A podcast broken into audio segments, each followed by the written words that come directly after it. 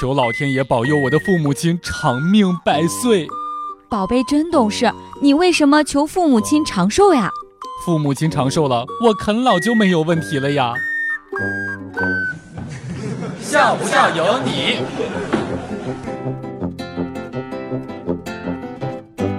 个男的和一个女的分手，男生给前女友现任男朋友打电话说，他胃不好，每天早上要喝一碗粥，晚上记得给他熬生姜汁。结果现任男朋友回答说，哦，我花五万块钱给他根治了。朋友借钱四个月没还，于是发短信质问他：五月份你问我借的五千块钱，现在都已经四个月的时间了，能还了吗？朋友连发三条短信过来质问。我为什么要还？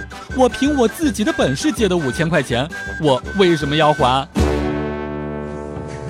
笑不笑由你。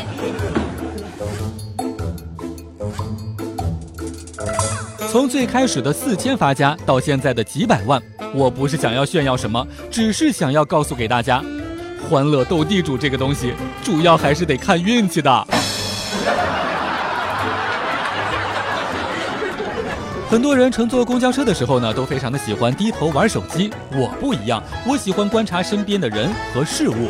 坐在公交车上面，我发现坐在我对面的一个三十多岁的男子，衣衫褴褛，其貌不扬。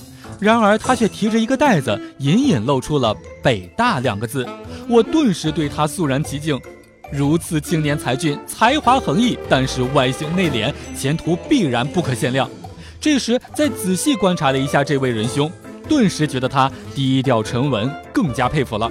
正想着呢，车到站了，他起身离座，袋子展开，然后我就看见袋子上面写着“东北大米”四个字。